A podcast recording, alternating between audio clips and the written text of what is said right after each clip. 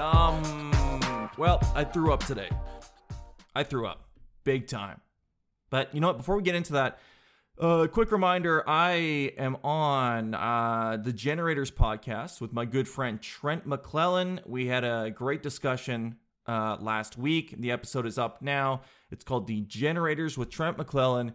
Um, of course, you'll know him from This Hour Has 22 Minutes. He is one of those guys where, you know, he was already, he was a veteran when I started doing stand up comedy. And I remember seeing him the first time perform and just thinking, there every now and then you see a comic and you go like, "Oh, the bar is a lot higher than I knew." Because you know I've been around the open mics and seen people doing five minutes at a time, and I remember seeing Trent headline a show and just being blown away. Like I I was losing it the whole time, and I was like, "Oh wow, that's the that's where you got to get if you want to be a headliner." Um, and he's always it always seems like he's been ahead of the curve just career wise, which I've always found inspirational. He was the he was the first comic that I saw from Canada that was he was selling out theaters, like thousands of seats, selling these theaters out. And I it, even to this day, I mean, he's still and he's still doing it. And to me, that's inspirational because he was the first guy I saw. I'm like, oh, he's really making a living at this. Like this is this is his real legit career, and he's got some control on it. And so Anyway, we had a really good discussion about that. If you want to listen to the whole thing, uh, we go way more in depth. Um, and it was really fun. I love doing that. It's nice. That's the one nice thing with podcasting. That's the only nice thing.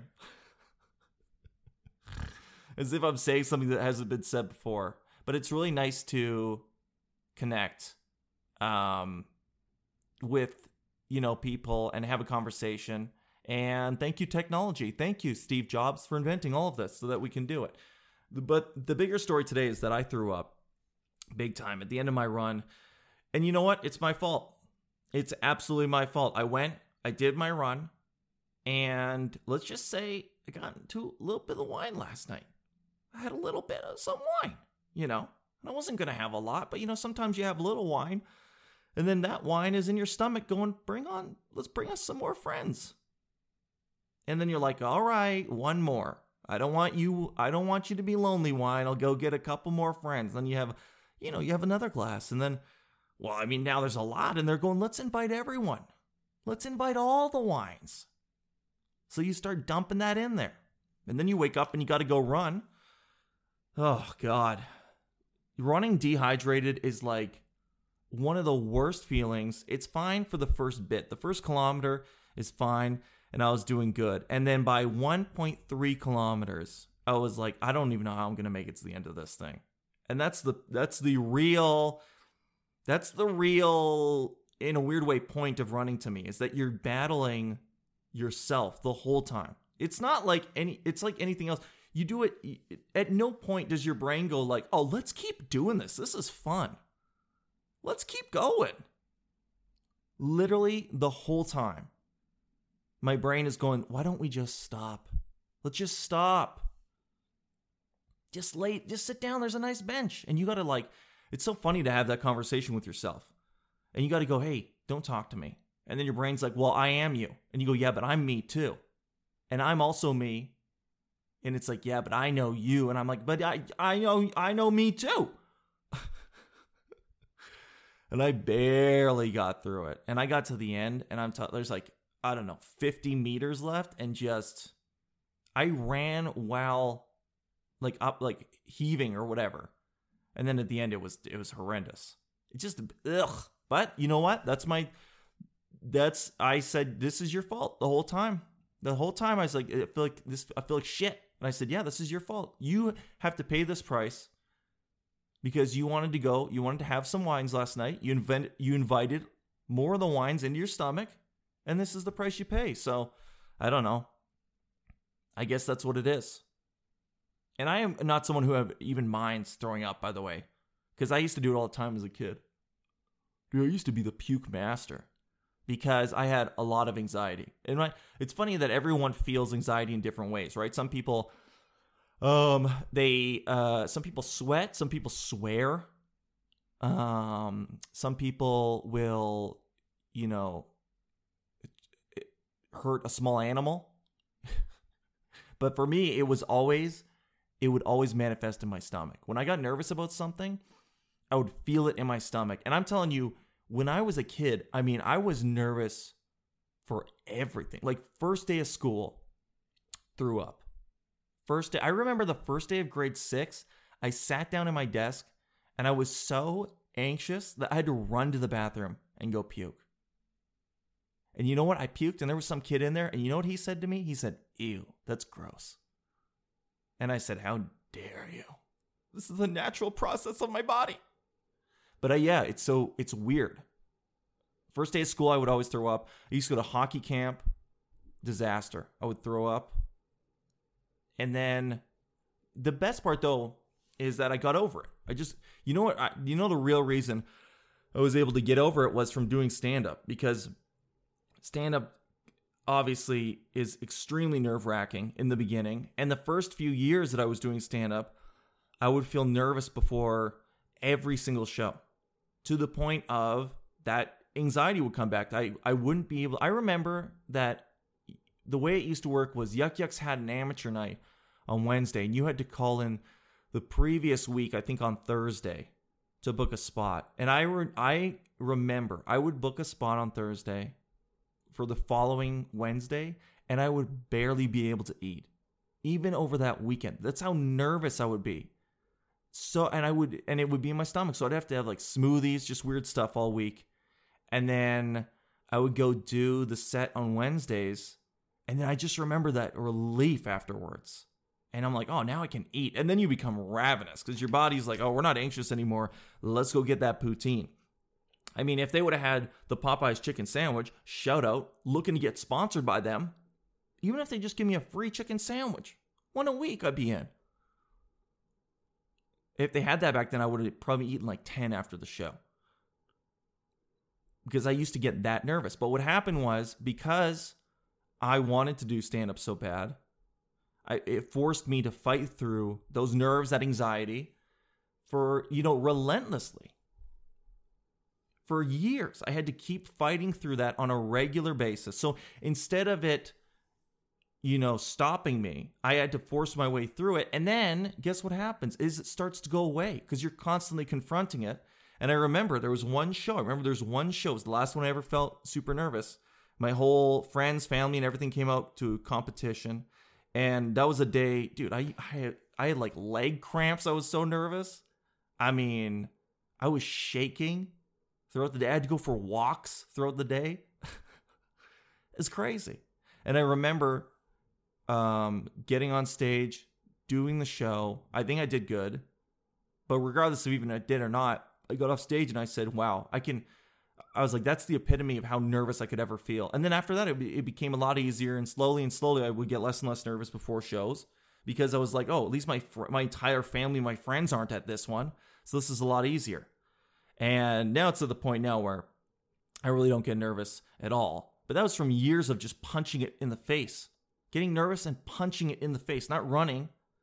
And it's not because I was like super tough or brave, it's just because I had something that I really wanted to do that happened to force me to confront that. So I feel lucky that I had that because I think honestly doing stand up is the whole reason that I was able to fight through that anxiety and maybe I just grew out of it too. I don't know but definitely stand up helped.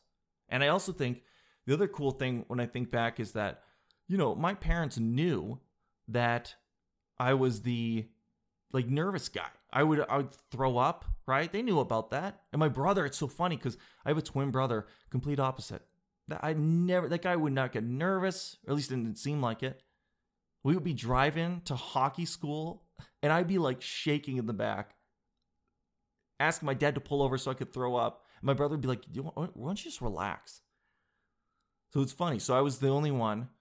But my parents, and I still, I owe them this, is because they never, we never labeled it. They never, you know, the story that you tell yourself about something is so important. And they never labeled me with anxiety or anything like that. That was never the story. It was just, they're like, yeah, you get nervous about stuff. And you know what they would say? Deal with it. deal with it. And that's I think that's kind of a lost art and maybe in parenting now. It's like that's yeah, That's exactly what you should do. I remember, like, a, you know, when we were going to camp or whatever, and I'd tell my dad, I'm like, I'm gonna throw up. He's like, Hey, if you throw up, then you, you just throw up. But we paid for this. You're committed to this, and so once you get on the ice and that type of stuff, you'll feel fine. And he was right. Once you get going, and you get over that initial hump, then you usually feel pretty good. But there was never any coddling, and there was never like, I think that it would have been very easy, especially nowadays, if you see your kid with that, you know, nervous like that, you'd be like, oh, he has a disorder. He must have some type of anxiety disorder. And it might be true. But I also think you got to be careful because if they would have told me that, then I would have had that label, and then I would have considered myself as having, instead of just being like, I'm a person that gets nervous in my stomach more than other people, I might have labeled myself as I have a disorder. There's something wrong with me. And that's just a different mindset. And God knows, oh my God, God knows what pills they would have had me hopped up on. So, anyway, just, uh, yeah, really funny episode today. Good job. I don't know. I just think it's interesting that, yeah, sometimes, sometimes there's, you know, there's not you're not there's nothing wrong with you. Wow, this is like an Oprah podcast. You're perfect just the way you are. So I don't even know how you can apply that. I mean, it maybe if you if you feel nervous and you feel anxious, Uh, if you're lucky enough to have something that you're passionate about that forces you to confront that, I think that's awesome. And if not, I don't know. Because the only other place that I've ever learned about how to deal with anxiety was the Maury show. When remember when they would do the phobia episode? We introduced you to six women who have enormous phobias. Think, I mean, they're strange. Bubblegum. Dude, how How did he get away with that? Was that Maury? I swear to God. Okay, every and then you know what? Every episode was the same, right? There'd be some girl or some person and they're like i'm a i'm i have phobia and i'm deathly afraid of pickles afraid of pickles right and Maury would be like tell me tell me about these tell me about the pickle phobia i mean the whole world eats pickles and they would go into it and he would say well can you see a picture they would show a picture of a pickle and the person would freak out and he's like listen we're done that's done don't worry about it don't worry. Thank you for being brave and coming on the show. And then all of a sudden, the roof would open up and like a million pickles would fall down. And this person would have a borderline, not even borderline, a legitimate panic attack. Stay there, stay there. Stay there. Mariah! If, if that wasn't staged, I don't know how they got through. How do you get through the liability of that? Yeah, let's. Dude, that shows how different times were. That you could literally just pitch to people. Like that's that was big, you know, daytime TV. That wasn't some niche thing. That was mainstream TV. They're like, yeah, let's just bring people on with weird phobias, and then we'll literally just sprinkle spiders all over them. If that's their thing, we're gonna cover them with spiders. There was one, oh my god, I wish I wonder if I could find this. There was one where the girl was afraid of balloons. She's trembling right now because Yvonne is deathly afraid of balloons. And then they filled the the they filled it with balloons. Let's see, phobia, balloon phobia. That's the one. I don't think I can play this video on here. this is so savage.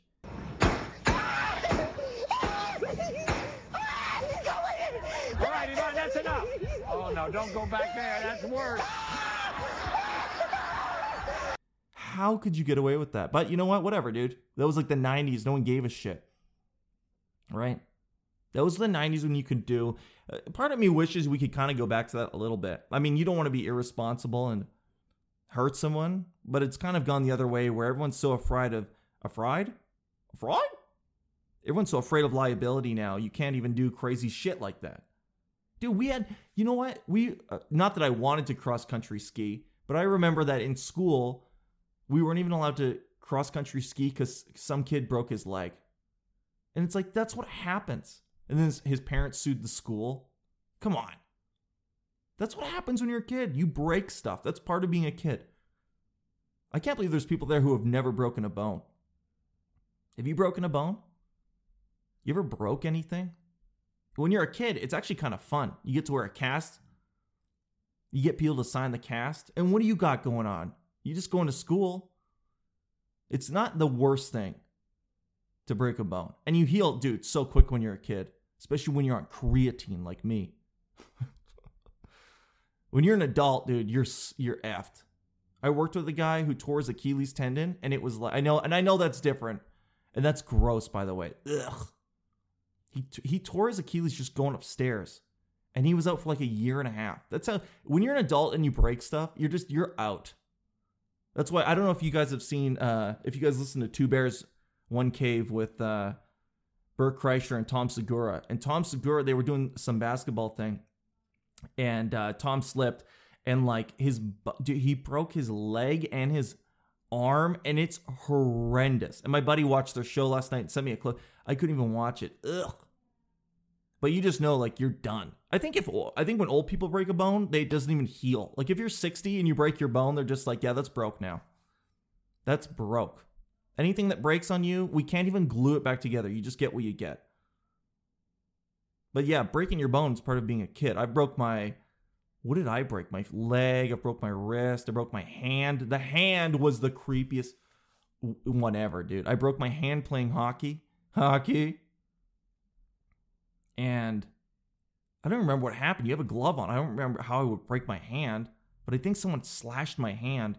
And it was one of those where you don't, you never feel things break during a game because you got the adrenaline going.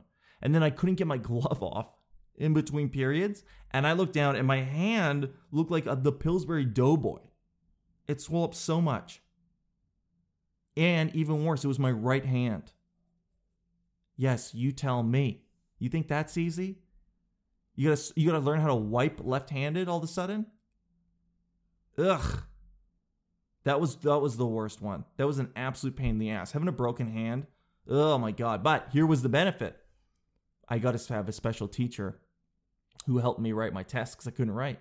And this was before I guess we had computers in school.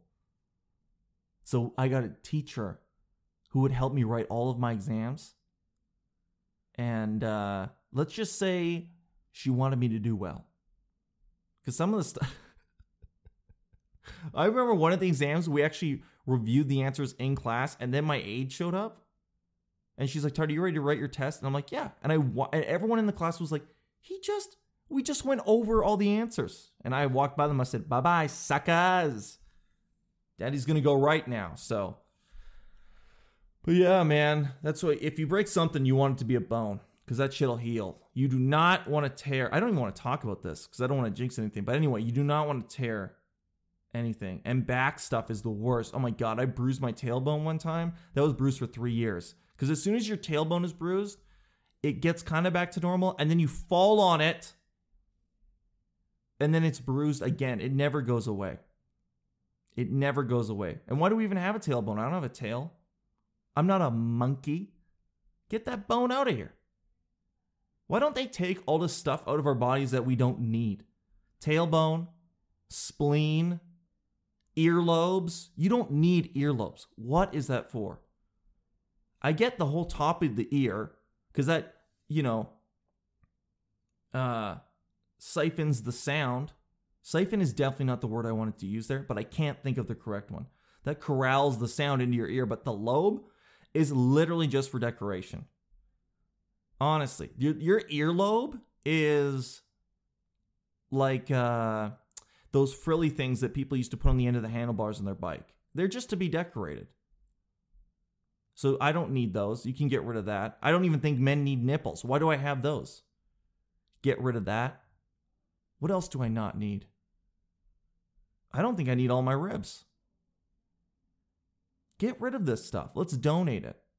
Let's donate it to the people. So, anyway, I'm hoping you guys have, uh, I hope you have a happy Monday. I hope that you don't puke. But if you do, just remember that um, you're going to feel a lot better right after. And maybe that's a metaphor for life. You know, you got to go through the tough stuff. You got to throw up to get that release of endorphins right after you do it. And wow, what a beautiful message that is to listen to. Um, I'm going to be recording also a, an episode for a brand new podcast. Uh, I guess I can't really release the details yet, but keep your eyes peeled. I will tell you guys what it's called soon. I'm doing that this afternoon. Um, man, I hope you guys have a really good week. Uh, again, I'm putting these episodes out every day. Every day. Let's do an episode. Why not? We got time. It's fun. It's COVID. It's lockdown. Let's do it. Let's talk every day. Thank you guys very much.